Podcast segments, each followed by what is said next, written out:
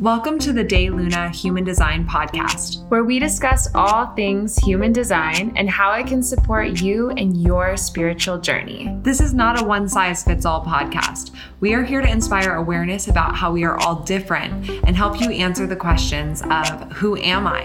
What am I here to do? How am I here to do it? You can thrive and live the life of your dreams just by having awareness of your true self. So dive deep with us, get inspired, and start living your life on purpose.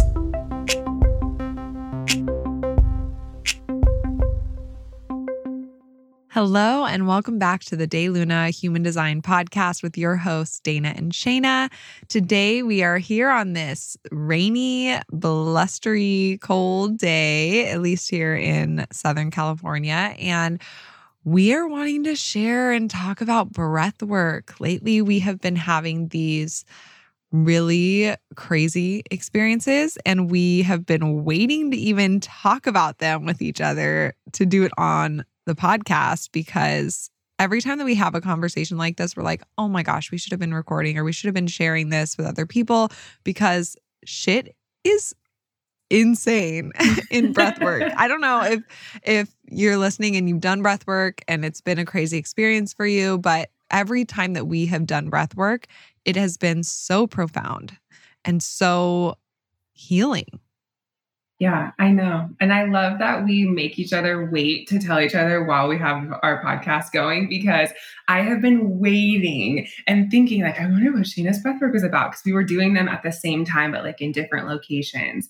So I am so excited to have this conversation right now because I've been patiently waiting. But it's interesting, you know, with breath work and learning more about it we've talked about it on the podcast before that it has been a really powerful modality for us for a lot of years. It has been a huge catalyst in our growth, in our spiritual journey. For me personally, I've had some of the biggest like revelations, aha moments, and just like reaching uh, higher states of consciousness and like altered states of consciousness where I get these really powerful downloads about life and about my life and about you know just the universe and the way that the universe works so much have, of that has come to me through breath work. So it's been a pivotal point in my growth in understanding myself better but also in understanding life better.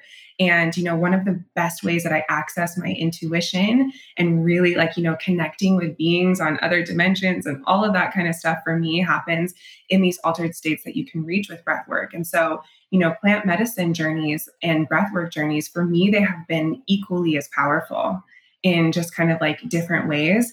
It's been something that I've loved for those reasons. But more recently, I've been discovering how much doing breath work and you know having these somatic releases and you know healing our nervous system and coming into these more regulated nervous system states how much that expands our window of tolerance of what we're able to face in this lifetime from a place of body awareness, right? And the more we are tapped into our breath and we are, you know, regulating our system and expanding that window of tolerance, the more we're able to face our fears head on. And um, I think that that is so important in this human design journey because in order for you to really honor your design, in order for you to really follow your authority and say yes to something, even though you have no idea how it's going to turn out, that takes facing fear for so many of us, right? And if we're not able to face that fear because our nervous system is kind of shutting down and blocking us from being able to really follow through or feel our truth, um, then we're not really able to go on this journey. So, this whole new level for me is like, this is so important for everyone because facing you, honoring your authority can be super scary, right? It can be way out of your comfort zone. And that's where the magic happens. That's when you decide to really go for something and life is able to unfold and give you all of these amazing synchronicities that are aligned for you. But if we don't have this like ability to really face those fears, then we never get to that place. It's so fascinating. And I think it just takes everything that we've been talking about with human design to this next embodied level.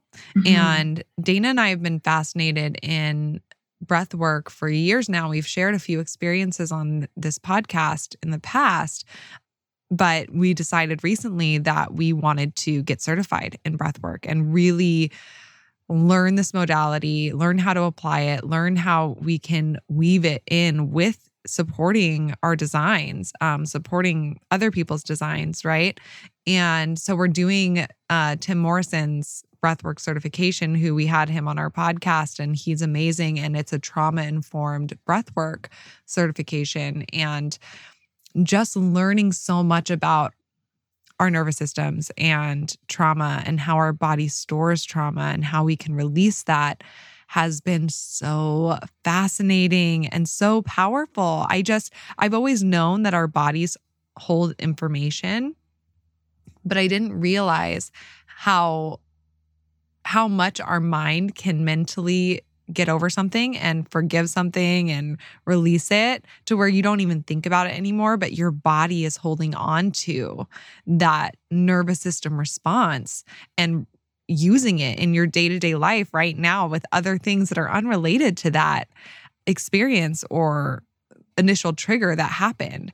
And so it's been really fascinating and and deepening my my self-awareness in my day-to-day moment to moment body awareness state and you know I've said on the podcast before and I thought you know and I definitely attribute a lot of this to my open centers like I'm just I'm just a head like I don't have a body I'm not you know it's hard for me to connect with my body and that's something that I've been working on for the past few years and it's I've gotten so much better at at connecting with my body.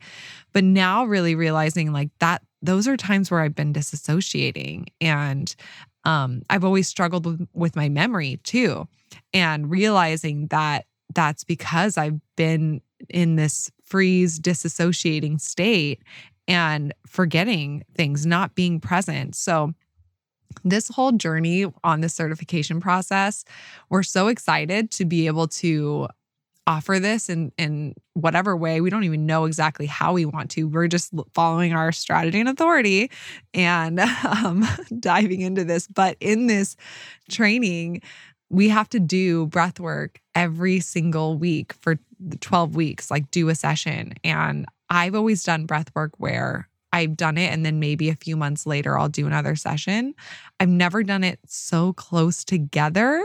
And it feels a little overwhelming to my system to be like, okay, shit, we're going into like another one. Like my system kind of needs a little bit of more time to integrate. But I also am trusting that I dove into this experience for a reason and I'm just going to get, you know, blasted my ass is getting blasted. That's so true. Normally, I have like four months to integrate the one experience, yeah. but this doing it every week, it's almost like they're building on top of each other.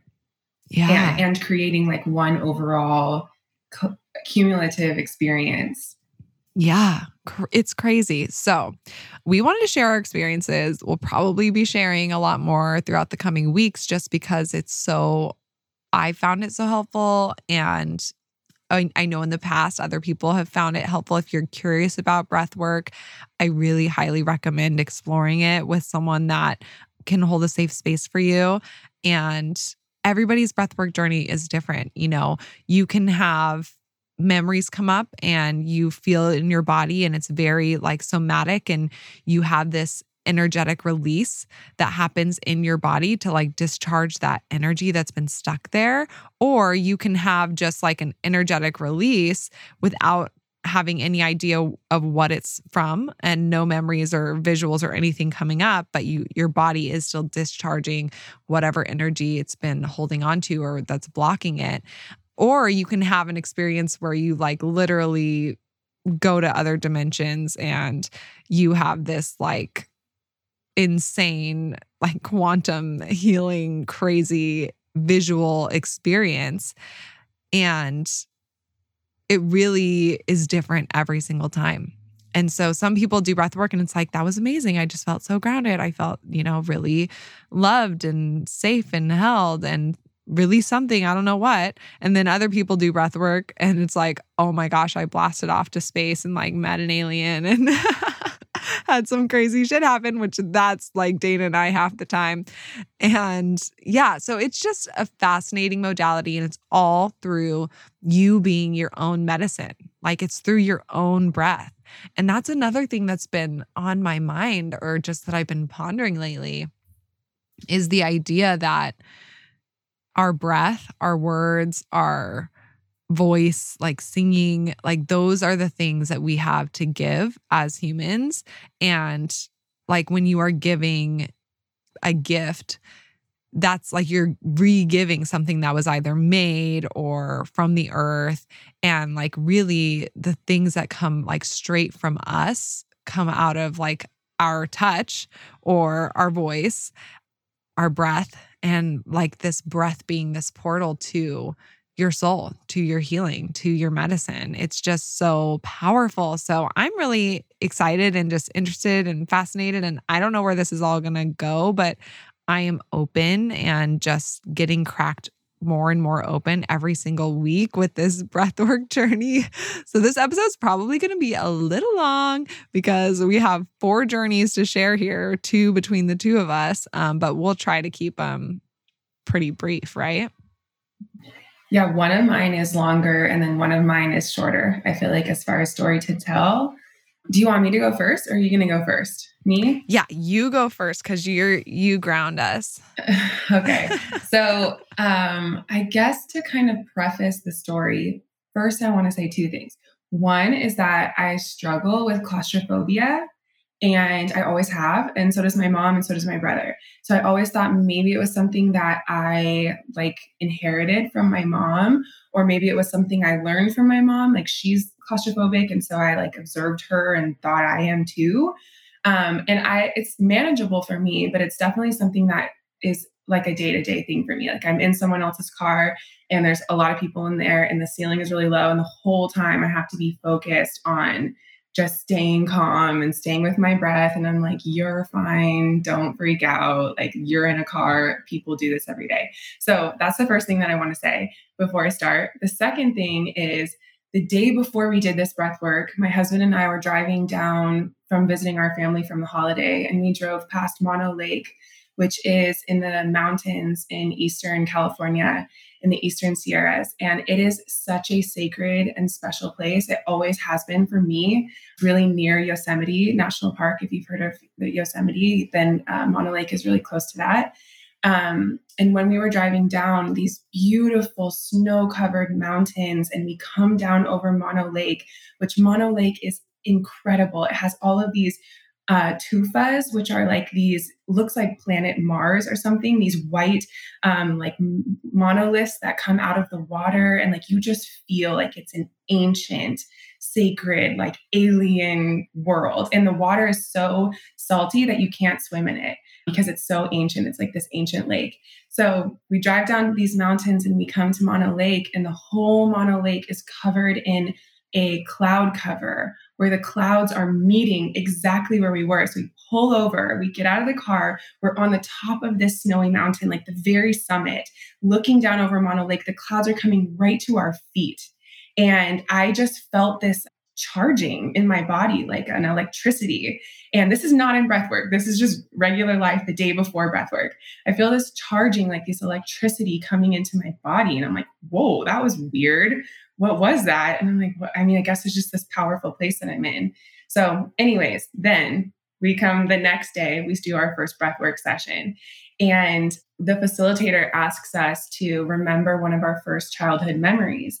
And I have really, really early memories, like from being a baby. And so, one of my first really clear, strong memories is when I was two years old and my parents were like in the middle of their divorce like they were getting already getting a divorce and i was in my room and my mom and my dad were fighting in the kitchen and they were screaming at each other and me as a little tiny baby 2 year old i remember thinking in my head like this is so scary i want them to stop yelling at each other screaming at each other but instead of just going out there and like crying or like asking them to stop I like came up with this plan to go out there and say something funny to like distract them and then, then they would stop fighting. So like I found these little like glasses, like you know the heart glasses, but mine were stars on the lenses.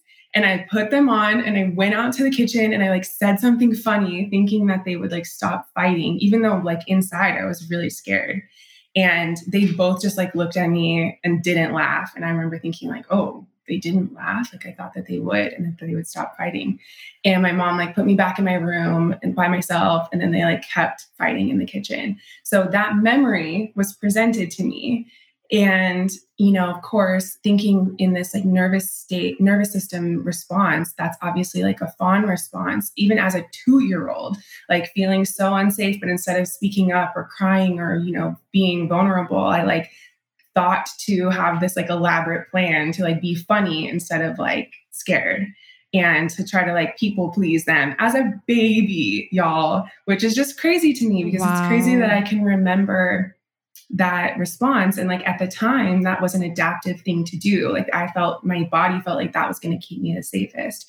But then, like, how do I carry that fawn response even from such a young age? And now it's just in my system of like dealing with things in that way and making light of it instead of like letting it be, you know, sad or letting my voice be heard or whatever it is. So that was the first thing. And then immediately after that memory, I got brought into a second memory which was maybe only a month after that occurrence, where my dad had moved out of our house and he was staying with a friend because he didn't have his own place yet. And so my brother and me and my dad were staying at his friend's tiny little one bedroom apartment. We were sleeping on a mattress in his kitchen, my dad's friend's kitchen, all three of us in one bed. And I was, you know, I remember being like, this is not my house. Like, I'm sleeping on the floor of a kitchen. Like, I don't have any of my stuff. Like, where's my mom? And being crowded in this little tiny bed, having to share a bed with three people in like a teeny tiny little kitchen and feeling so claustrophobic and like, I needed like more space and like I needed to get free, but I was just stuck there. There's nothing I could do because I'm, you know, such a young child. And I remember telling my dad, like, Dad, I'm uncomfortable. And he's like, Why? And I was like, I, I don't know. I think maybe it's because I don't have any of my stuffed animals. And he's like, Oh, my friend probably has a stuffed animal. So he like goes to, I go to his friend and I'm like, Do you have any stuffed animals that I can use? And he had this like stuffed animal that remember the commercials that was the peanut with the top hat and the monocle and the like yes he, he had that but it was like canvas and it was super fucking creepy and i was like i do not want that stuffed animal. It's so creepy. he was like, take it. And I felt bad as a wow. tiny little kid. I didn't want to make him feel bad about like me not liking his stuffed animal. So I took it and I slept with it. And I had this fucking creepy stuffed animal, so claustrophobic in this tiny space that was so foreign to me. And I felt so trapped. So in my breath work, as I'm remembering all of this, my my body felt like it was being sunken and trapped into my bed that I was laying on you know, here and now doing my breath work. And I felt like I was suffocating, like I couldn't breathe. And my whole body felt completely weighed down, trapped, like I was almost being like buried in the earth, like buried alive kind of feeling. And it was super scary. And then all of a sudden, I just like jolted and my whole body like broke free. And I ripped off the blanket that was over me. And I started breathing again, really deep and really heavy. And like, I swear in that moment, I rid myself of some of my claustrophobia. And I think that that being so young and my parents going through that divorce, and then also at the same time, my brother was diagnosed with cancer. And so we were like in and out of the hospital. Like it was just like a really chaotic, scary time for me. But I was so young that I don't remember it that well. Like I kind of feel like, ah, like it happened, but I was so young. So I realized that some of that claustrophobia was just from feeling stuck, from feeling like I couldn't you know, have what I needed or say what I needed and the people pleasing to try to be safe in my environment and not speaking up and not ha- not ha- having my own needs met. And from being able to shake my body free and like untrap myself from that weighed down feeling. Yeah, it's been only like a week since that, but I feel like my claustrophobia is like way, way, way less. I mean, I haven't noticed it once since that occurrence. So, that is insane. I know. Yeah, so that's the that's the first like whole part of my breath work was like that trauma that I didn't realize was there at all. Even though I remember those memories, like I wasn't really clear of like what it was storing in my body and the fawn response and the freeze and all of that stuff and how that's connected to the claustrophobia that I feel now. And then after that, I had that, you know, huge like physical release of breaking free.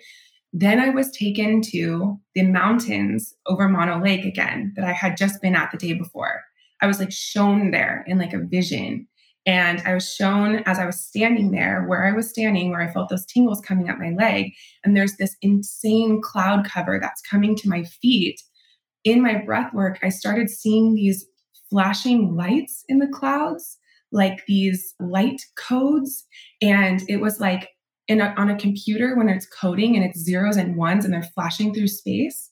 And they were also the lines of the hexagram, the broken lines and the solid lines, the yin and yang, being the zeros and the ones in the code. Oh my God. Coding lights were shooting through the clouds into me. And it was like these light beings that were there giving me this activation and charging into my body these really powerful codes that were like the codes of leadership and power and true abundance and strength and bravery and courage and like specifically abundance codes to help me really like amplify the vision that I have and that was really powerful to feel like I just felt it so deeply coming to me and penetrating through my body. And the day before, before this, I had had that experience, but not known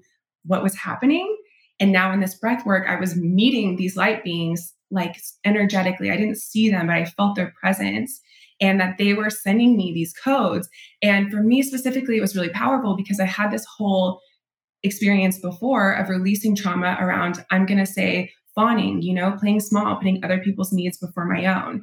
And in this activation from these light beings, it was like playing big, like using your voice, like standing up as a leader and having the resources, bravery, courage, strength to go that route. And, you know, I felt the leaders of the new paradigm just washing through me. And I felt meeting with other leaders of the new paradigm in our retreat that we're doing in Bali. I felt the activation of those abundance codes and knowing that if you are here to lead this, you are supported. And these light beings are sending you codes and trying to send you activations to help you have this like quantum leap to this next level. And it's one of those things that's really difficult to explain. But I felt so powerfully charged. Like it was such an, a crazy experience to be receiving these codes and to be meeting them and to be feeling the frequencies of this like powerful leadership, abundance, strength, bravery, activation. So that was my first experience.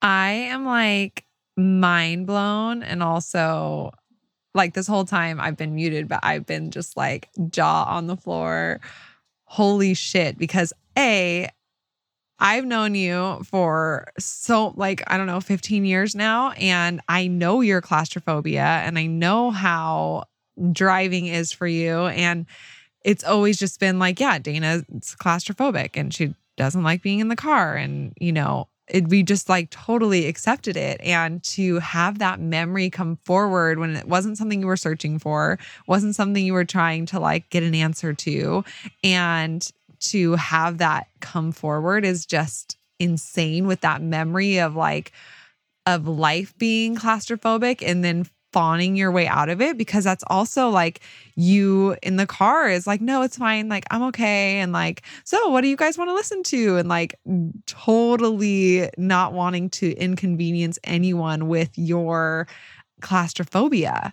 Yeah and so true like trying to contain it and not be like make like a big deal out of it and instead being like no if you want to sit in the front you sit in the front even though like i'm claustrophobic as shit and i'm on the brink of a panic attack back here. Yeah that's crazy. Wow. And that fawning coming through. And I think that the fawn response is so underrated. Like people don't realize when they're in a fawn nervous system response, like survival response, as much as like fight or flight, right? Because it's like, oh, you're just kind, you're just thoughtful, you're just considerate. And then you can really identify with that and be like, yeah, that's those are the qualities that are good. Those are what people need from me. Like that's what that's who I am. And I'm not saying that that's you, but like in general, and especially I feel like a lot of uh, generators or mangens who have that on top of their conditioning of people pleasing and sacrificing themselves for others, that fawn response is just so subtly in our collective conditioning and in a lot of our nervous system, like survival states, survival responses. So it's just crazy. But um gosh, and then the clouds at Mono Lake. And I I know Mono Lake well. I grew up like around there. And it is like otherworldly and it is sacred. When you are driving past Mono Lake, it, you feel like like it's almost like nobody talks when you drive right. past it because it's just like, wow. It takes your breath away. Of, it does. It takes your breath away. And in like a, in like a, not like, oh my God, this is the most beautiful thing I've ever seen in my life, but in like a, this is something that I don't quite understand. Yes. Way. Like this is like otherworldly or like just really sacred, really like beyond my my conscious state capabilities of understanding kind of way. And so to get out and be standing there and feel that charge of energy and then to get that in breath work of what that really meant is insane. I know. It was like ex- it was like experiencing it in the 3D, you know, like I was there, it was beautiful and I felt it physically. But then the very next day being taken back there and understanding the deeper level, like seeing the unseen level and like the time loop of like the past, present, future, like it's all happening at the same time kind of feeling. But what I know about Mono Lake is when you drive past there, you're like, if there were some light beings hanging out above Earth, like this is where they are. And so, yeah, it's to, crazy. Yeah, wow. I know. Okay, so I had a similar experience with, I think because before this breath work, we're talking so much about the nervous system and the trauma responses. And so I think I'm assuming both of us, we didn't talk before going into this, but I'm assuming both of us with like wanting to deepen our awareness and self awareness. I went into this like, okay, I'm going to be really conscious and aware of what my body's nervous system responses are. And so I went into it feeling like, okay, let me really just be accountable and feel what my body's feeling and and call myself out for when I'm having like a response and like whatever's going to be shown to me is shown, right? And so I started the breath work and every time that I've done a breath work session, my body gets super tight like super tight and um, almost like it starts in my chest and then my collarbones and it goes up into like my mouth and like my right eye. It's so tight and then it goes. Interesting. I know. Not your left, then, just your right. not right. my left, just my right eye. Oh, interesting. I know.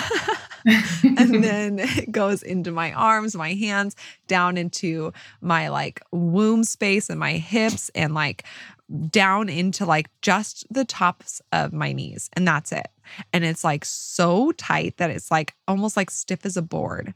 And I was and I that's always been the case every time that I've done breath work and I just thought like that's just you know breath work but I was like oh my gosh this is a freeze response and okay, why am I having this freeze response? And what my body's wanting to like discharge this freeze, like, why is it here?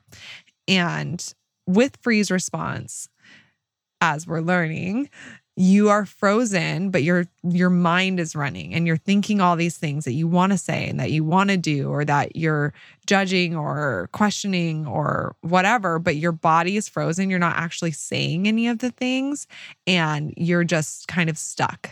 And so when he asked like think of your earliest childhood memory i was already in this place of like okay I'm having a freeze response, like, why? Or I'm just going to feel this and breathe through it. And then he said, okay, think of your earliest childhood memory. And I had the first thing that popped into my head, it's it's not my earliest childhood memory, but the first memory that just like was presented to me that I completely forgot was in the morning. I was like four. No, I was I was five because I was in kindergarten. Um, because I remember what school I was at. So in the morning before I went to school, my parents got in a huge fight, and my mom threw like a cup and it broke. And she said, um, go to hell. And I remember thinking, like, what does that mean? Like, what is go to hell? And I went to school and I was in the, the bathroom with like another friend and or classmate. And I remember being in the stall and just being like in there forever. Like I wasn't even going to the bathroom. I was just like stuck in there.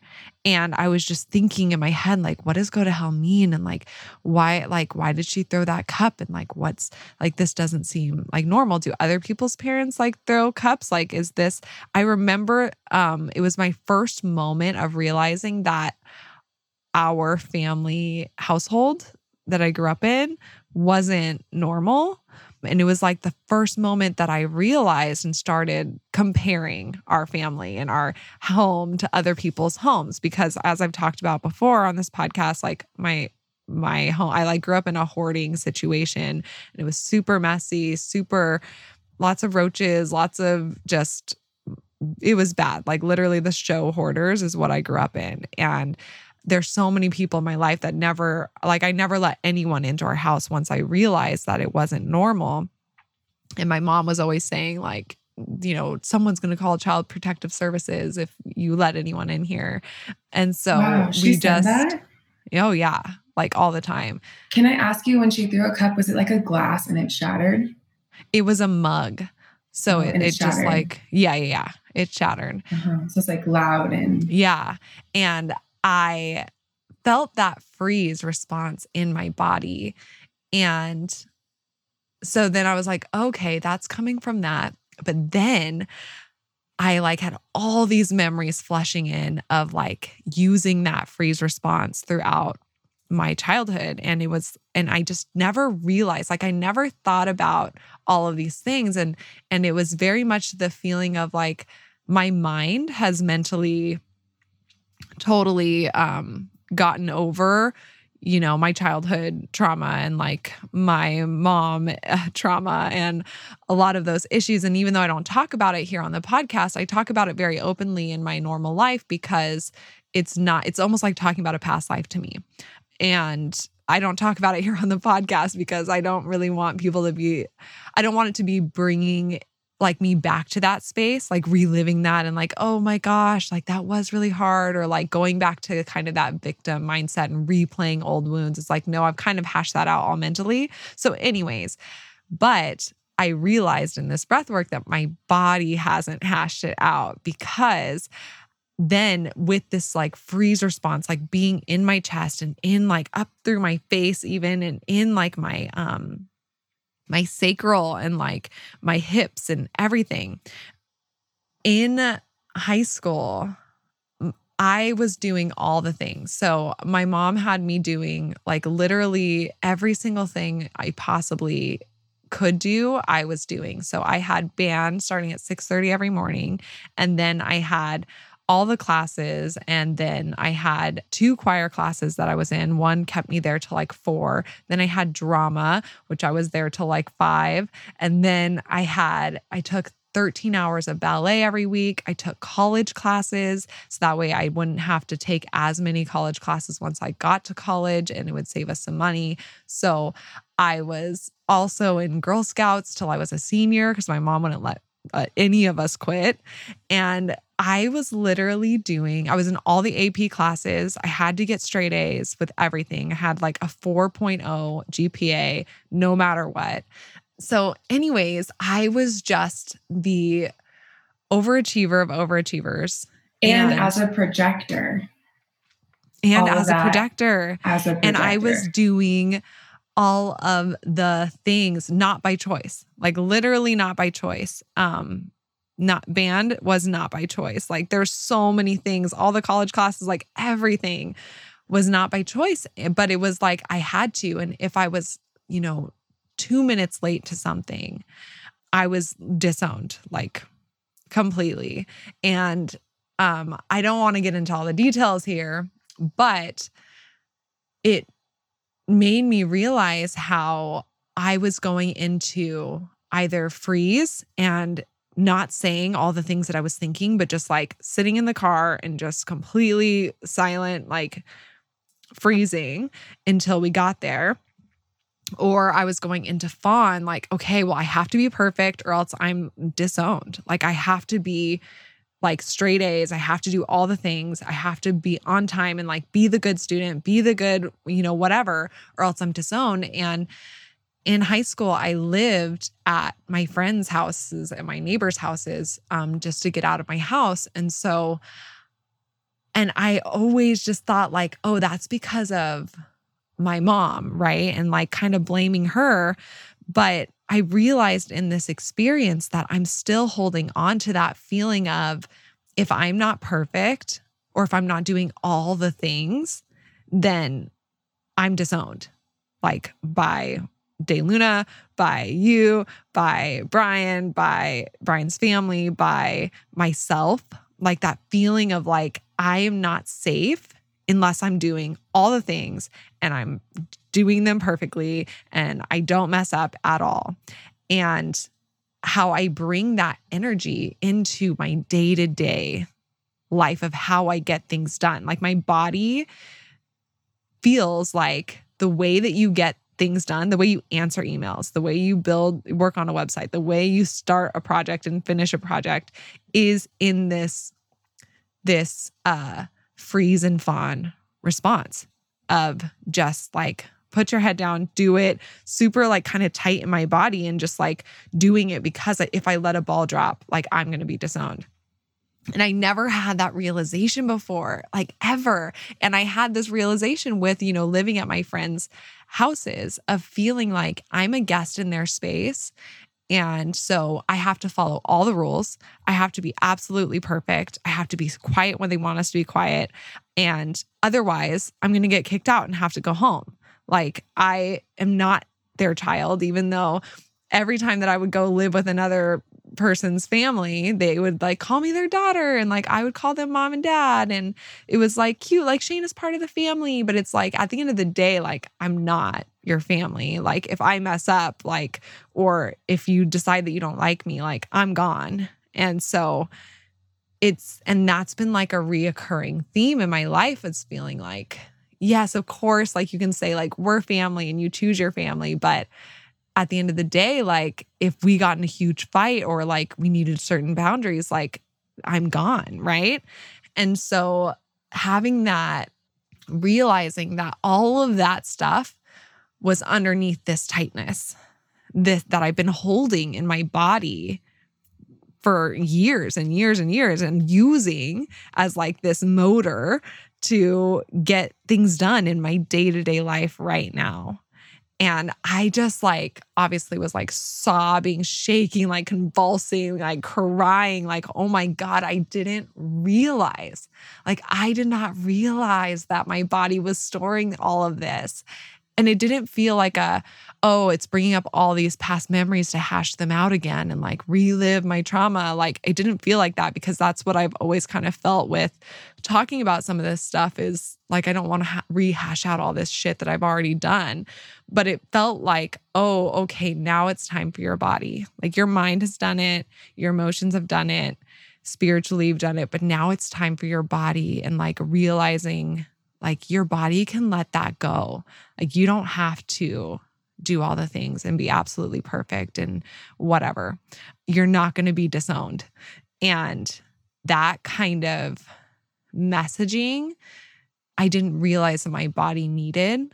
It was mind blowing to me. So then, as I'm having this experience, I kind of like settle in, I discharge that energy and I like kind of just let myself relax a little bit. Like my body stops being so tight. I'm still doing the breathing. I'm still doing it this whole time. But normally in the past, in breath work, which is interesting, my body is tight the whole time because I want to do the breath work perfect.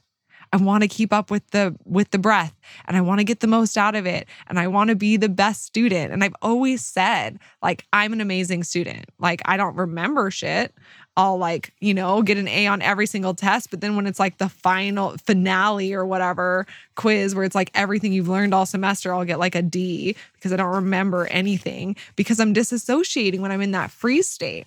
And I, so that's also another thing that I was realizing is that I don't have good memories because I operate from a freeze and fawn state and and ultimately like yes i have great short-term memory but long-term because i'm disassociated there and i'm not fully present i'm in my mind of like how can i do this best? How can i be perfect? How can i get this done from this place?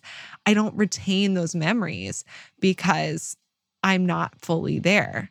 And so i then just like sobbed and like like and just saying like i'm sorry to my body. Like i'm sorry i'm sorry i'm sorry that i didn't that I've been operating from this place. Like, it's okay. You can let that go, like all of that stuff. And just crazy. And I, it's crazy to me because I'm sure that a lot of people listening and a lot of people in the world operate from that place without maybe realizing it. And yeah. And so then I like was laying there continuing with the breath. My body wasn't tight anymore. And I start, started seeing these like doors opening um first like at the top of my head and like light pouring through and then my feet and then my hands and then like going like all the way down my head basically and up for my feet. And like these doors were opening on like either side of my, like all angles of my body basically and light was like pouring through me. And so it wasn't like coming into me. It was like or out of me. It was like through. And I opened up all these doors around like the outer layer of my body and then it kept like going deeper and all these doors until I was completely just light and like energy flowing through. And I was like floating in this like abyss of like this glowy white sparkly light energy um and it was like that feeling of like I am everything. Everything is me um, just kind of being a part of everything. And I started seeing, like, in this uh, mix of everything being everything, right? Um, I started seeing these like orbits around. It was like I still had a sense of me in it. I think. I don't know, it's hard to explain, but I started seeing these orbits around my field. And in these orbits were like the people in my life. And then on another ring was like all the things that um, are in my life. And in another ring was like all of the different ideas that are in my life and past, present, future versions of my life and the different things that are going to be that I'm going to create or think or say. Like it was all these different orbits. And it was almost this feeling of like, I am God and those things are me and I am them. And they're orb all these things that I desire, that I think, that I want, that I, the people that I know, um, the things that are in my life currently and have been or will be, like those are all energetically attached to me in these orbits for a reason. And like I can almost just like choose when I want to tap in with any of these things because I am God. And so if I want to tap in with a past memory, I can. If I want to tap in with this healing modality or that one, I can. If I want to tap in with this version of consciousness or that, I can. And um really like feeling like you are the creator of your current experience, but that you're so limitless that you can change your current experience at any moment by tapping in with whatever you're wanting to that's in your orbit. And so, like, the idea of like all these different layers of consciousness, right? It's like you can choose to tap in with anyone whenever you want. It's not like once you tap in with, you know, 4D consciousness, then you're there forever. It's like, oh, no, now I'm going to, now I'm, you know, in this conversation or reliving this, whatever, and I'm in this 2D place or whatever it is, right? And so I was just kind of laying in that. And then, um, and then I just felt like all of my guides and ancestors and uh, healers around me like just just their energy i was still in this like floaty glowy whatever white light space. And it, it like came to meet that that same energy of the earth. And as like our like two rivers if you will connected it turned started turning into like the earth and like earth energy and um and so I just like laid in that for a while. And then he was like, okay, come back to the room. And I was like, no, bitch, I can't. Like, I'm here. I, there is no room. Like, he's like, start moving your fingers and toes and da da da. And I was like, no, no, no, no.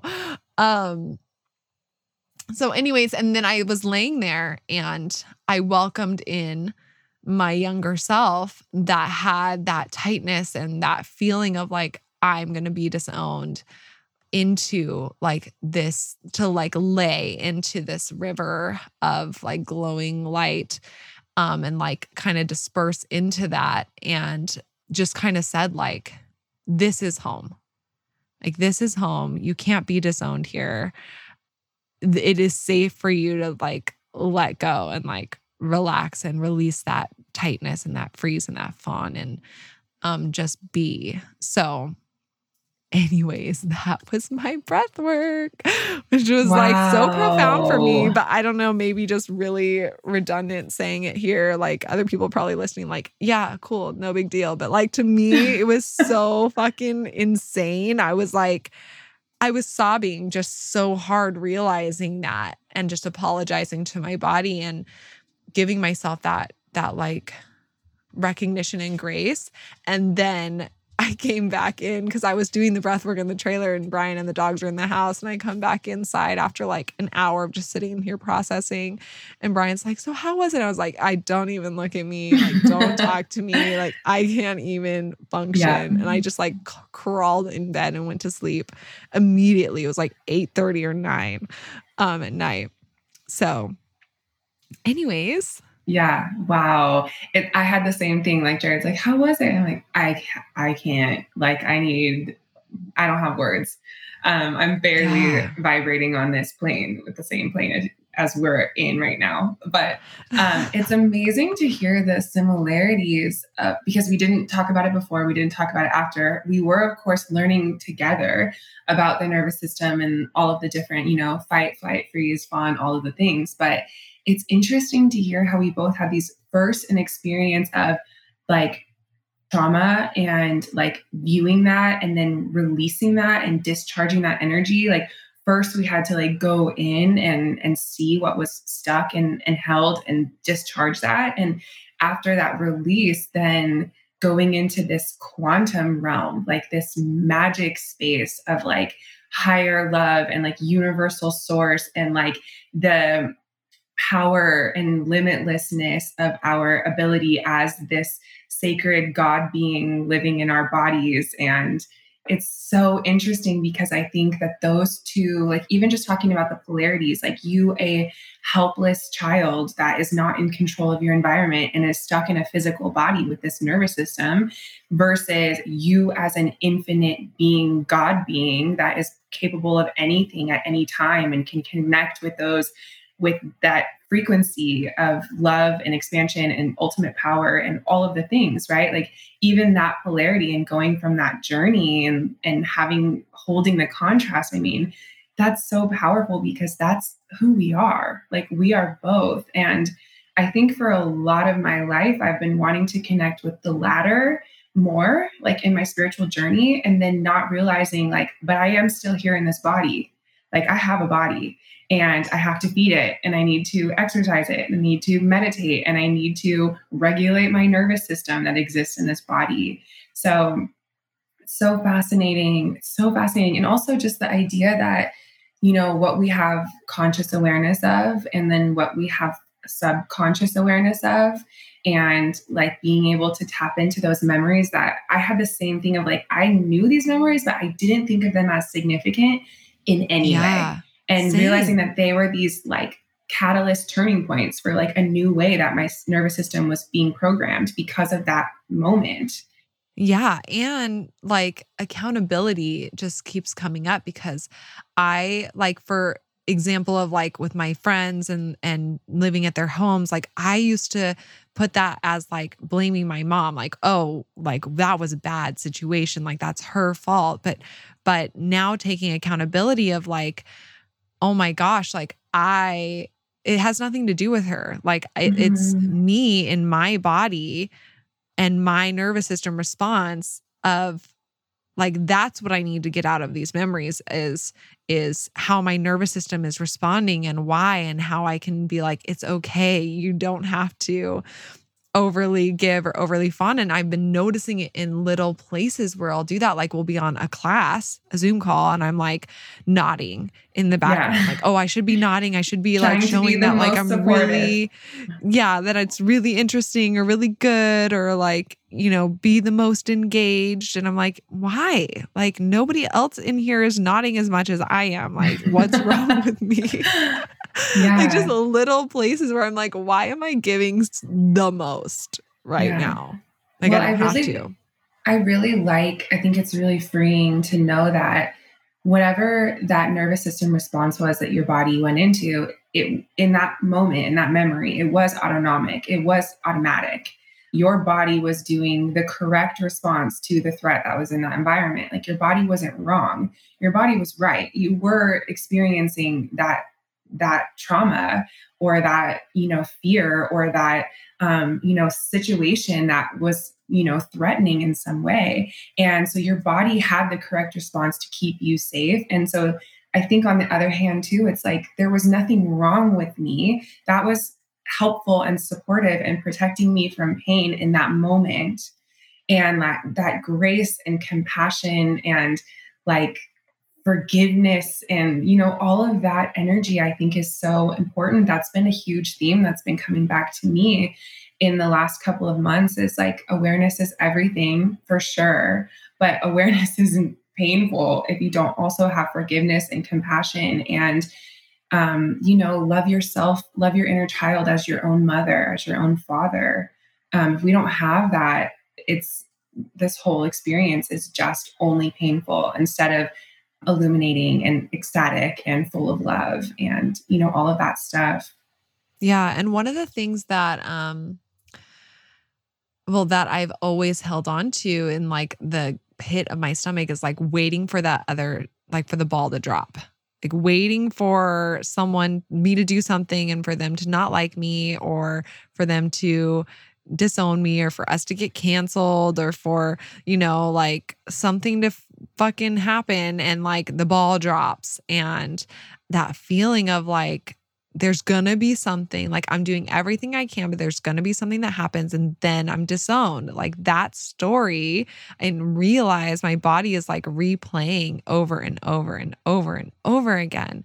And it's like letting that go and expanding through that. But one of the things that uh, Gala actually said in one of her tappings, it was like releasing the mother wound tapping. And it really struck me it was like, even the biggest monster in the entire world has an origin story that would break your fucking heart. And it's like, mm, yes, that is true. I like sobbed when I was tapping that because it's like, yes, and I can still have compassion and understanding and like, uh, release that bitterness and judgment and blame and not have to have a conversation about it with that person.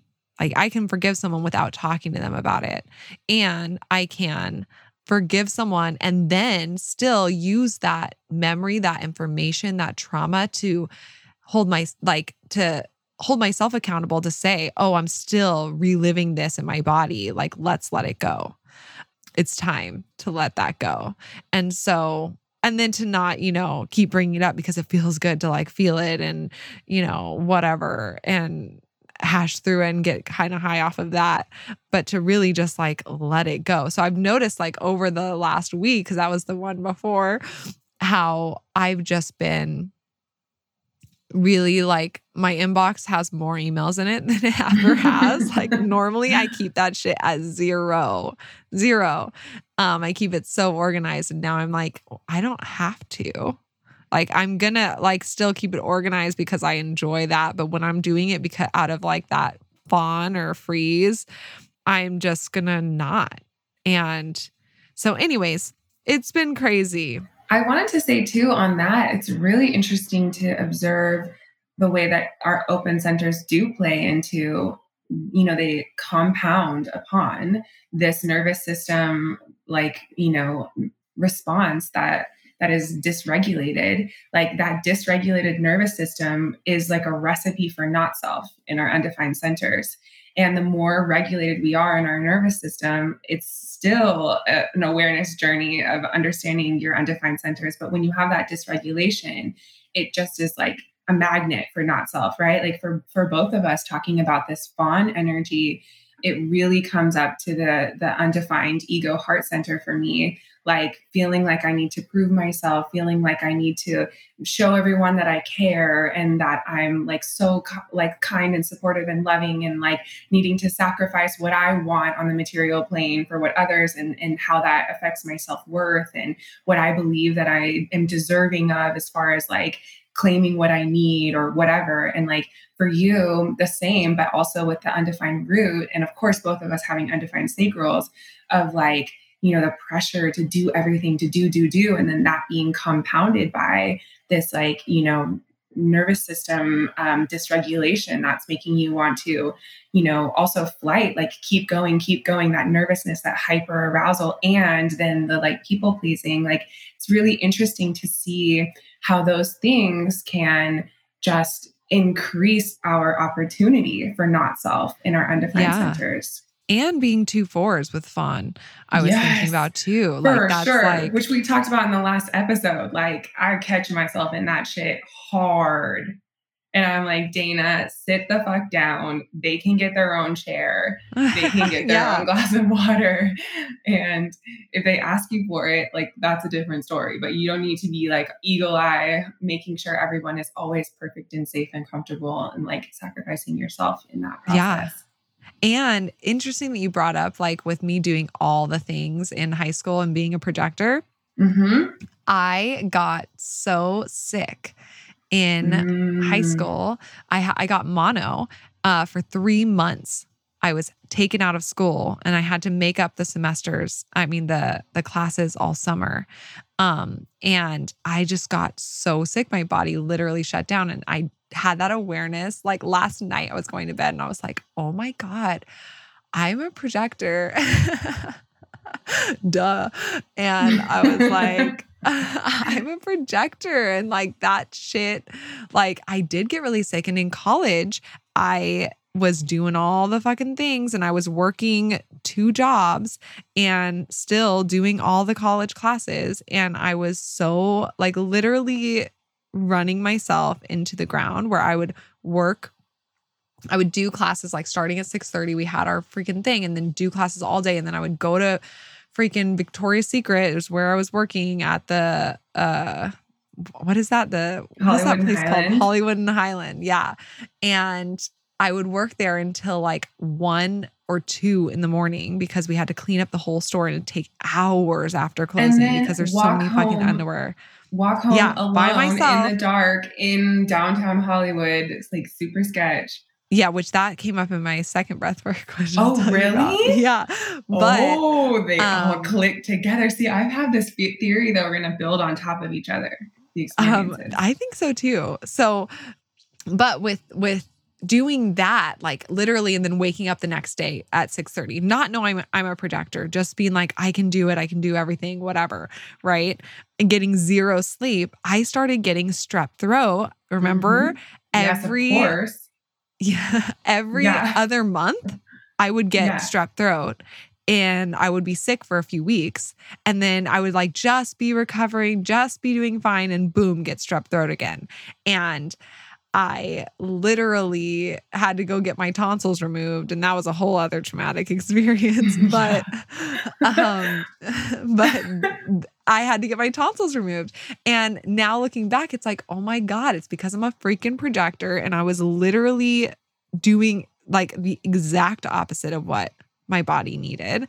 And and oh, then this is I making had me this is making me feel really sentimental, actually. Like, I feel like I was there when you almost died You from strep throat several times. Like, remember you came to my parents' house for Christmas one year and we were like 18 and you got strep throat and you were asleep in my bed for like two whole weeks. You like didn't move. My parents were so worried about you. They're like, should we call somebody? Should we call her parents? Like, should we go in and check on her? And I'm like, she's fine. Like, not Yeah. knowing.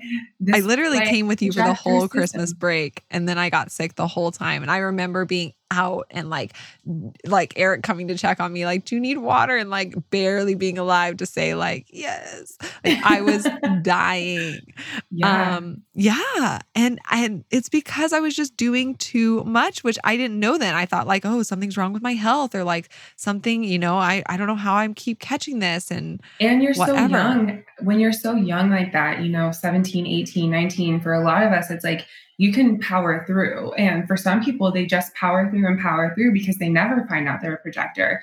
And then when they turn 45, like it really all crumbles. And like to not know, to think back to the times where you didn't know, you didn't have the validation of like, oh, I was a projector doing this. I thought I was just I put in quotes a regular person, you know, getting sick or going through this or whatever. But I mean, just not having that awareness, but like still having the experience and like going back and and um And the here's the level. crazy thing is that I realized last night as I'm thinking about this that since starting Day Luna and since finding out I was a projector before that, I have not been sick. Whoa. I have not had one cold. I have not, I'm like gonna knock on wood yeah. because I'm not saying that like getting sick means you're out of alignment. I'm not saying No, that yeah. at all. Uh-huh. But just crazy fucking coinky dink that I literally have not been sick since finding out I'm a projector and quitting my job and like starting to honor my design every single day as much as I possibly can. Like I'm still one of those people that has not had COVID. God, I really need to knock on some wood. Um, and I'm not saying that's attached to it, but I've always been like, that's fucking crazy. Like maybe it's a blood type thing, maybe it's a whatever. But I just had that realization. Like I got sick so much before knowing I was a projector. And then afterwards, like literally have not been sick. And I've been this whole time like, my immune system's just strong. I don't know what it is. And now I know what it is. And it's that I really try to do the least well but I mean, I don't, I don't know. It's like with my nervous system. So, anyways, that was a really long fucking tangent on that, but just crazy, crazy, crazy, crazy things to reflect on. So, part two, AKA long episode. But you know what? When I'm listening to a long episode on podcasts, you know, like you can pause it and come back when you Come want. back. So, feel Go free to do that. walk. Uh, Yeah. My second one is re- my second one is actually really short, so I'll go first. You know, it's not too much to tell. My second one was a lot more restorative, I think, because I was still integrating from the first one that like blew my freaking soul into another dimension, meeting these light beings and getting act- this like activation. And and after that activation, I felt it every moment of every day since. Like I've been integrating it, and I feel like on a cellular level, I feel this activation that I was Same. gifted. So Same with my like light part. I literally was like, it was Thanksgiving the next fucking day after this. And he's like, make sure you eat really healthy, like clean foods. I was like, bitch, it's Thanksgiving tomorrow. like, I know you're in Australia, but like, well, like we're eating pie and like mashed potatoes. Um, but anyways, I was like sitting in the bathroom in Brian's parents' house and the window was open and like the light was shining down on the freaking plants and I was literally just sobbing because of how beautiful and like that plant is me and that light is me and like this music that I'm listening to is me and like washing my face like I was literally like I'm washing my face with me Mhm. like I was in it for in it. days and days so and days. I. At Thanksgiving, Jared and I took a shower at my parents' house, and the bathroom upstairs has um, the window has just uh, regular what are they called blinds that were open, but they were like down.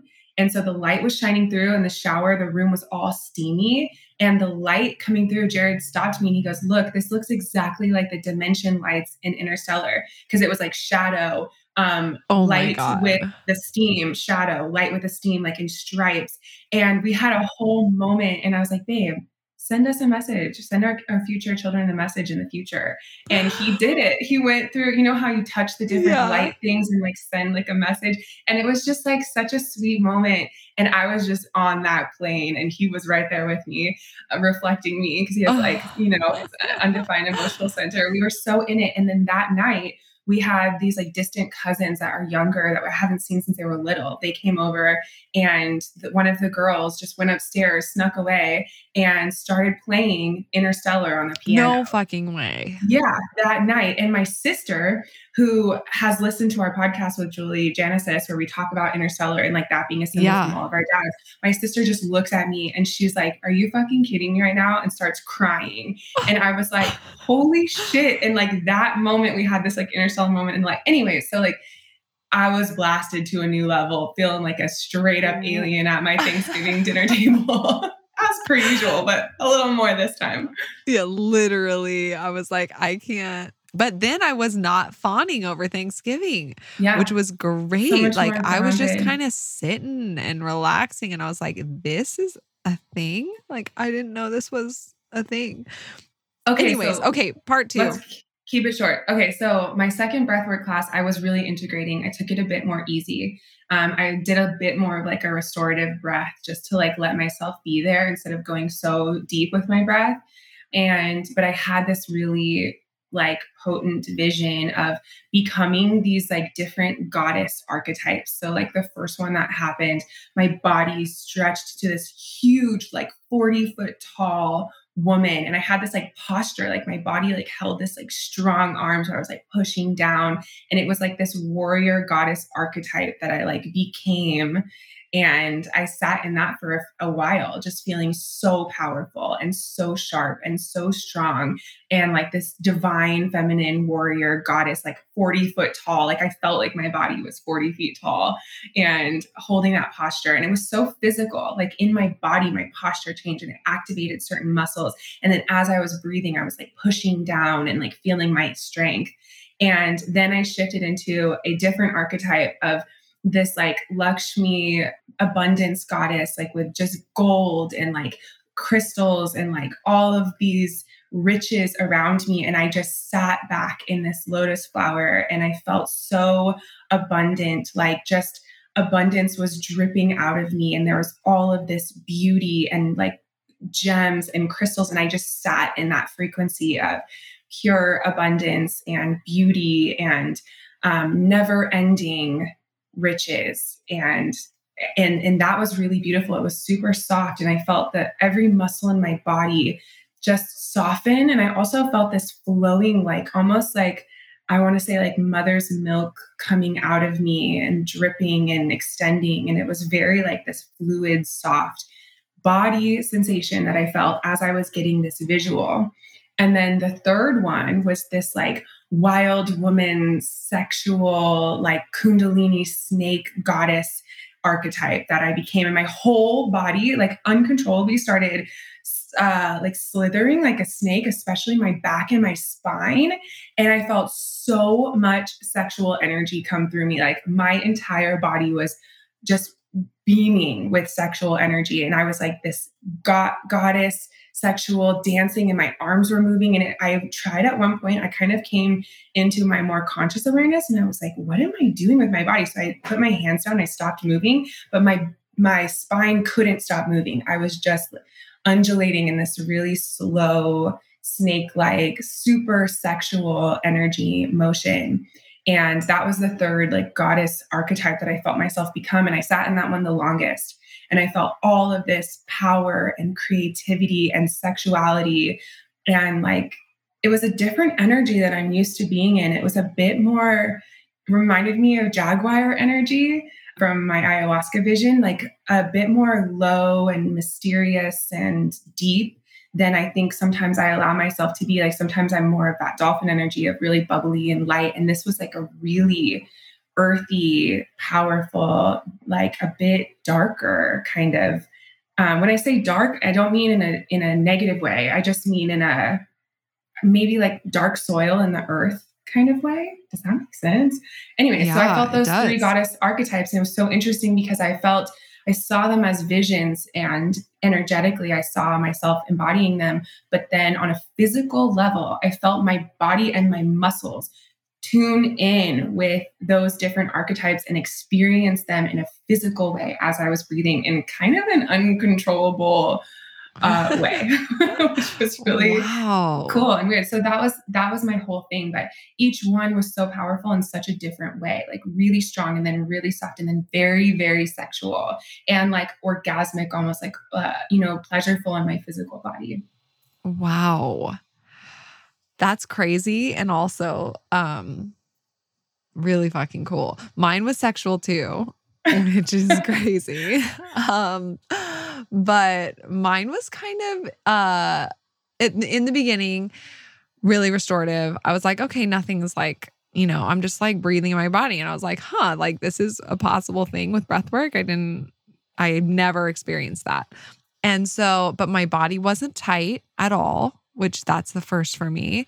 And um and so I was just breathing and I was there and then what happened? I'm trying to figure out what was triggering what where I was like where am I going? Because it's interesting. With this one I kept disassociating and I was like okay, don't like come back to to my body like what is for me here why do why am i disassociating like what is triggering me to not want to face right now and to dissociate. and so i it took me a few times to do that and then i felt this like tightness once again in like my like sacral sexual like hips part of my body and i was like okay what is for me here and you know, just for a little bit of history.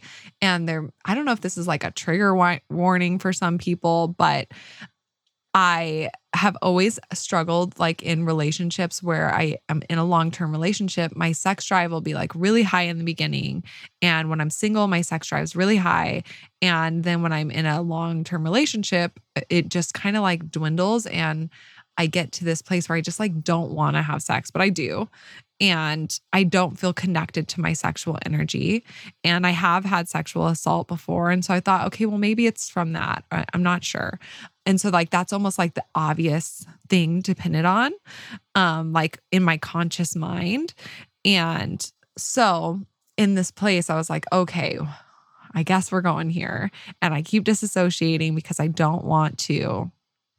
I don't know. My body is like too scared to look in this place. So I was like, okay, I'm coming back. I kept bringing myself back. Like, we're feeling what is this tightness? Why is it here? And I was brought back to, I was like, okay, when was the earliest time that I felt this tightness? And the earliest time was when I was in high school. I was taking dance those 13 hours a week and I was taking ballet.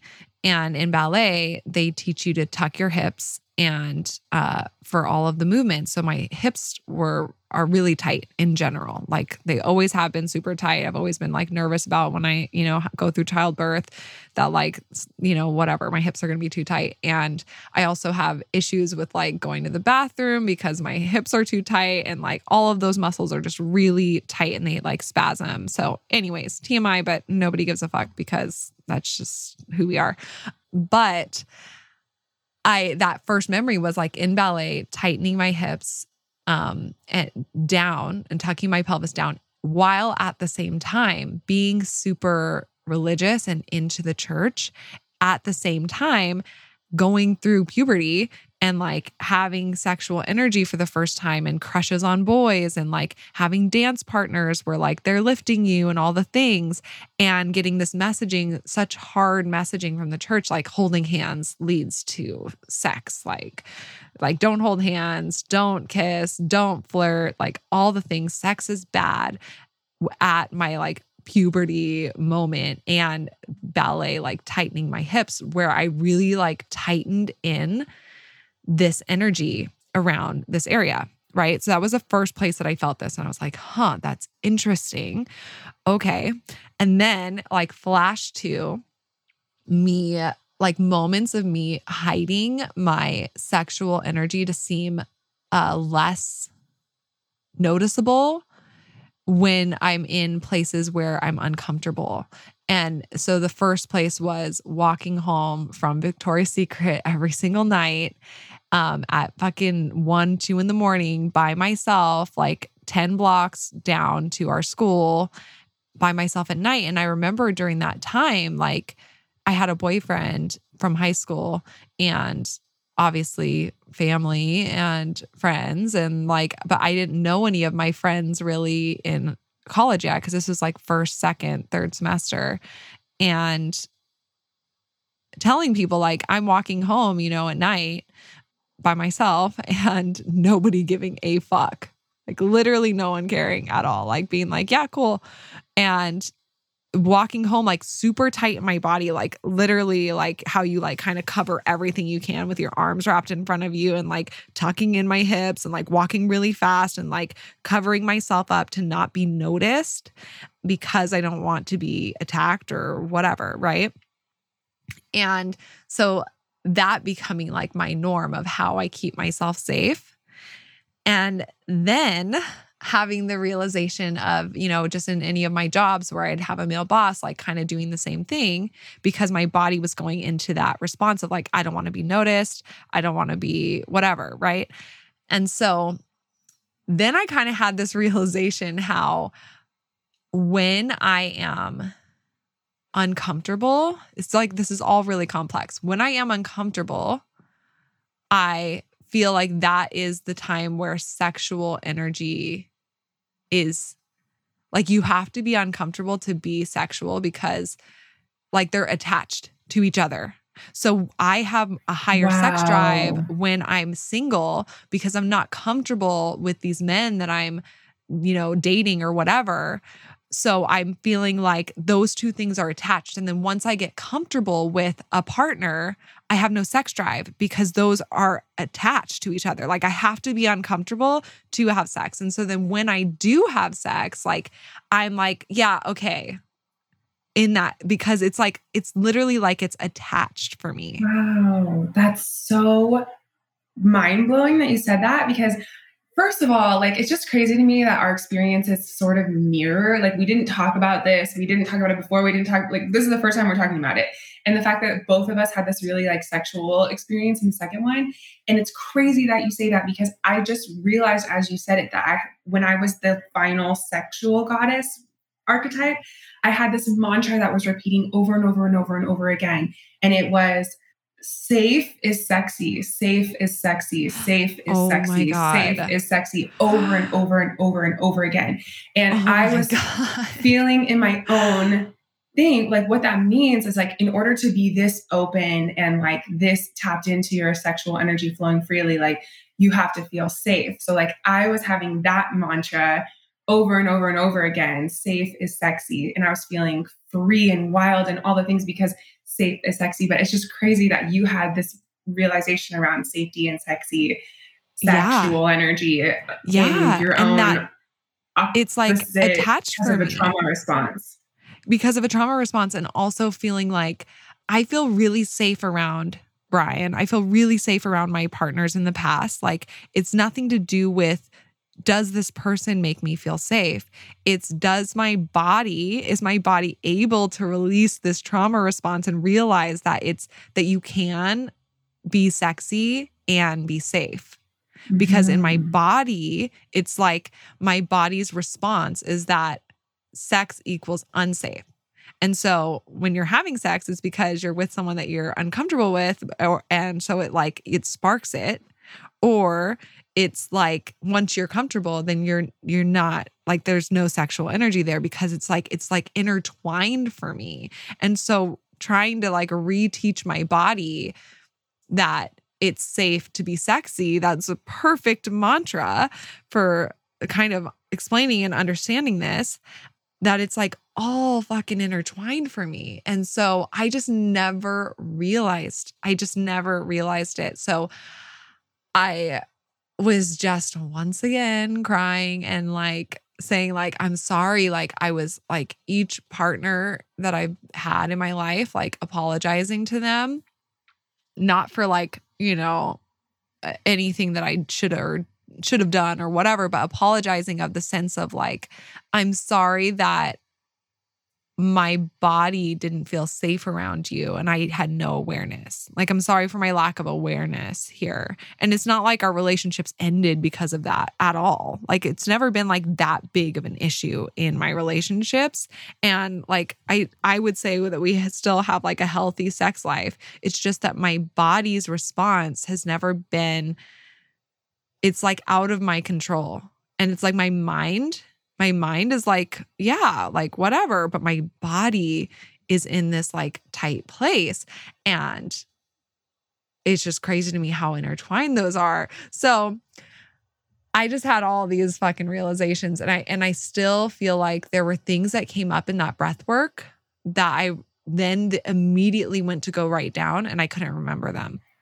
Oh, really? Yeah. Yeah. So I was yeah. like, okay, I was like disassociating a bit here because this is a big deal for me. So I think that this is going to be something that I'm like going to continue to work on and like release. But just even having awareness of like, oh, okay, I disassociate during sex. I disassociate during this experience, like this breathwork experience of like realizing how my sexual energy has been like really um guarded and like and that it is like a complex trauma it is. Mm-hmm. and so yeah. it's just kind of crazy but and interesting about like the the church and like my religious yeah. upbringing like during uh, puberty uh, yeah and how like that really yes. really fucked some shit up okay we need to have a whole separate episode on this because i haven't even talked to you about this yet but I just recently went down a rabbit hole deeper than most for me about Adam and Eve, about the Dan Brown um, novel Da Vinci Code and like the message behind it of the sacred feminine being um, purposefully hidden by the church in you know the rewriting of the Bibles and of like Jesus, you know, being with Mary Magdalene and the whole thing, because I grew up in a non religious background. So none of that stuff was in my awareness at all, which I talked about on this podcast before. I'm like learning for the first time, like, what is the story of Adam and Eve? And like, what happens when she bites the apple and like why are women um, cast away as second class citizens and of the root of original evil in the world? Um, like all of that stuff. Um, so i want to have a whole podcast episode just talking about that and i'm going to pick your brain about all of the things that you learned. Well i don't know because my memory's not great because i fucking oh, disassociate my whole life but i mean apparently. yeah that's heavy and think about how many people listening have had that same experience of their sexuality yeah. being re- repressed because of their religion, um, because of the things that they were being taught and programmed at a formative age where their sexual energy was coming online for the first time in their body, um, and, um, which is already overwhelming. And that it's like my mind sexual energy is totally like can see that and recognize it and like ha- totally like over it and like expanded and but now not knowing how physically in my body how to um either not disassociate or not uh feel like how, how to disconnect the unsafe like how to create safe is sexy right um uh and sexy is safe i would almost say that too because it's like yes safe is sexy sure. but also like sexy is safe. Like it's okay, it's safe to be sexy. You're not going to get attacked or like taken advantage of or judged that you're like trying to, you know, take advantage or get away with something or manipulate or, you know, there's so much fucking messaging that we have around sexy. And it's just fucking crazy. So that was the first like part of my breath work and just so many memories with with past like boyfriends and stuff and times where you like really don't want to have sex but then you do because they want to and it just feels awful and you know i'm sure that a lot of women listening have experienced that yeah, and sure. that is not my reality in my marriage or with my current partner but it's definitely been a reality in the past with past partners and i just so just so much of that came through but then I like cried and released it and was breathing through it. And um, I started feeling this. Oh, and I forgot to mention in my last one, I was feeling this Kundalini energy like this. Like when all those doors were opening up, I was like Mm. opening up doors like down at like my root and sacral and like spine. And like I was undulating and like that was kind of coming up. So in this one, um, these like circuits kind of came out of my body and like went down into the earth and like some circuits came up from the earth and into my body. And i was like drinking from the earth like receiving and giving. And it was like the this like this is gonna sound fucking weird but this um, it is. This like a little uh like earth spirit came up and like like used its hands and like uh like like that like used its hands Like wiping like uh Oh, taking taking energy like that's no like holding me back um from my sacral like hips sexual wait, like womb what? space. This like earth like energy earth- spirit Earth Nim or like whatever those. yeah like this little earth spirit came in like i was connected into the earth Was it kind of like an animal, but like a Nim? no well so yes animals did come but first it was this like earth spirit being that Did you came see it visually, or was it just like a feeling of it? No i there? s- both i saw it visually and felt it So it was like a tiny little thing with kind of little paws in it. No, it was like a, I don't want to say a human, but it, like that kind of sh- vibe, like being, like it had a face. Um, and it just came and was like clearing out energy there and like taking it into the Oh. earth, like, like taking out. And then like these little like fairy beings and like uh animals, spirit animals were like coming and like, it was almost like they were harvesting the uh clearing out. They were clearing out my forest. they were Mhm. clearing out my harvest that like Weeding of your the garden. weeding my garden. Thank you. Um out of my womb and like like clearing that shit out for me and they were like delighted to do so. They were like, "Ooh, thank you. I want all these like I'm o- gonna take these little overripe carrots." back and Yeah. Like, I them in love my weeds. cave. Yeah, exactly. exactly. Okay, They hold were on, like just have to munching say- those weeds. Anyone who's listening and who has made it to this point is our, is our real bitches only because they I are know, this here in is- this combo. Insane. Um, okay, sorry, I'll try to wrap this up. So then they came and cleared that out. And then with these circuits, it was like this feeling of like, I almost heard this voice that it was like, this is what it's like to take and receive and give, like in a healthy way, where it's like you're not over giving, you're not giving because you should, and you're not guilty that you're receiving or asking too much. It's like this is what it feels like in your body. And I like felt it to like receive something and to like give something. And it felt like really um good. Like it like almost like felt like not orgasmic, but like in my like like turn on, if you will. Mhm. Mhm. And then I like literally just felt so much energy in like my sexual organs. And it was just like charging up and releasing and giving and all the things. And then towards the end, I like laid there. I was like laying in the earth and like this like golden uh egg almost came like like started in my womb and grew bigger and bigger and bigger until it was like wrapping me completely in this golden egg.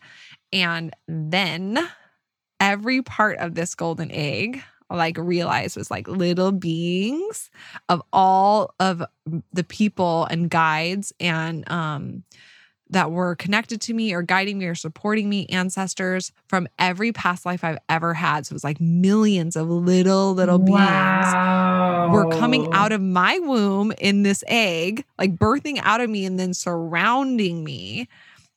In like all the iterations of my soul and beings and support and everything like coming out of me, but then surrounding me and like holding me, embracing me as if I'm now the embryo in this egg to be like birthed out.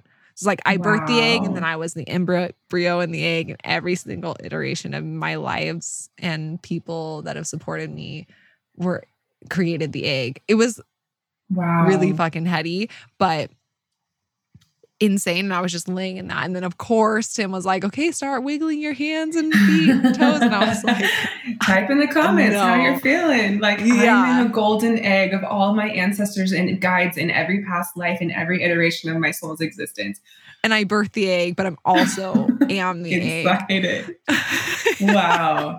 Wow, that's so beautiful. Literally. Like the cosmic egg symbology is something that comes to me too. And that's Yeah. really beautiful. And then after this breath work, we uh solidified Bali, like literally because they like sent the payment link to like confirm the uh resort. And so I did that and I texted you like "B- Bali's happening like in this super raw space. And uh you sent back some eggs and some two birds hatched, like fucking like super happy, excited. I was like, oh shit, okay, we are. And um Wow, but after this so after that last breath work, I was energized. Like the first one, I was like exhausted and and then going into this second one, I was like, I don't know. I'm too raw. I don't think I can do this. Like, this is too much for my system.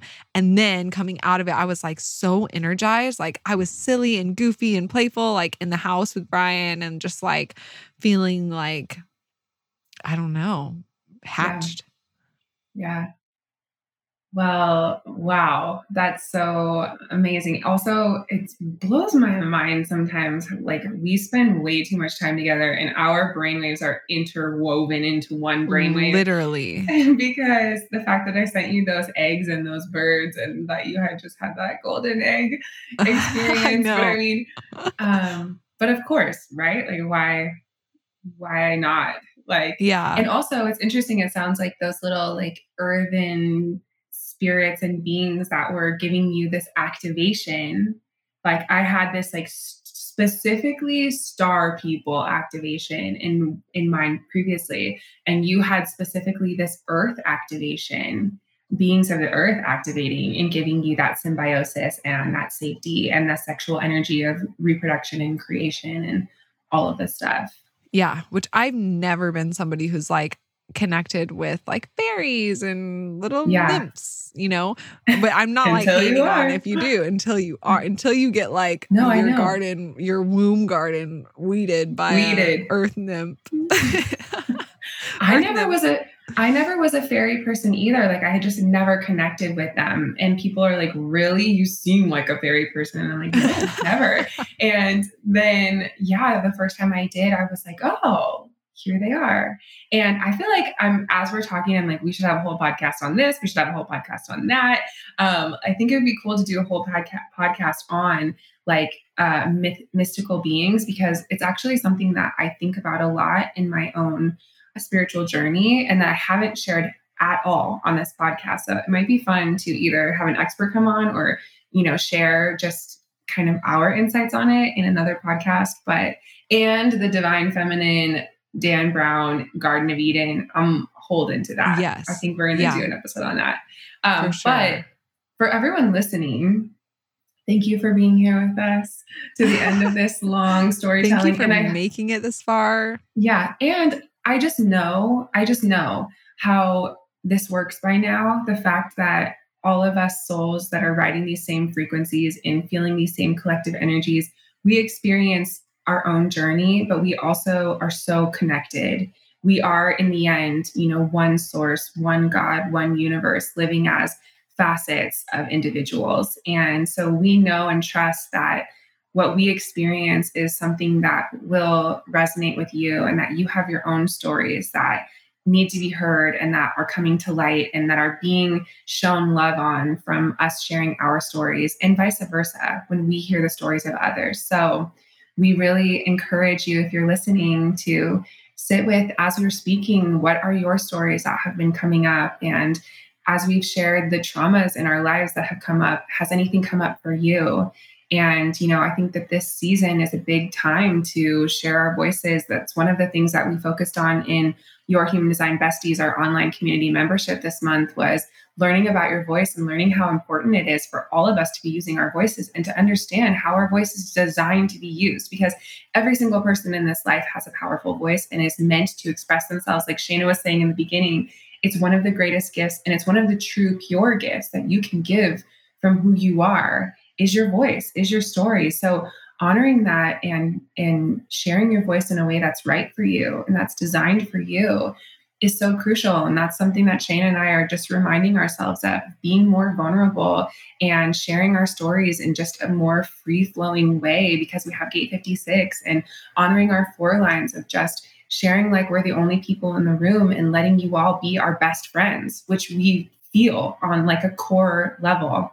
So I hope that this um, has been illuminating for you and shows you the ways that it's time for you to share your story and shine your light. We are all in this together. We are excited about breathwork and to be able to find the ways that we want to share it with our community to help us all support ourselves more in facing our fears and living our designs and being emboldened and clearing that, you know, body dysregulation that might be holding us back in a more physical way from honoring our energetics.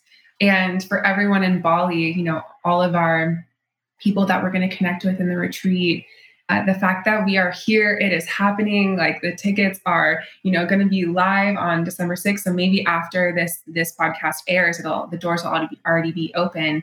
Um, I think they'll be are, open the next day or okay. that this day today yeah. doors are open. I think.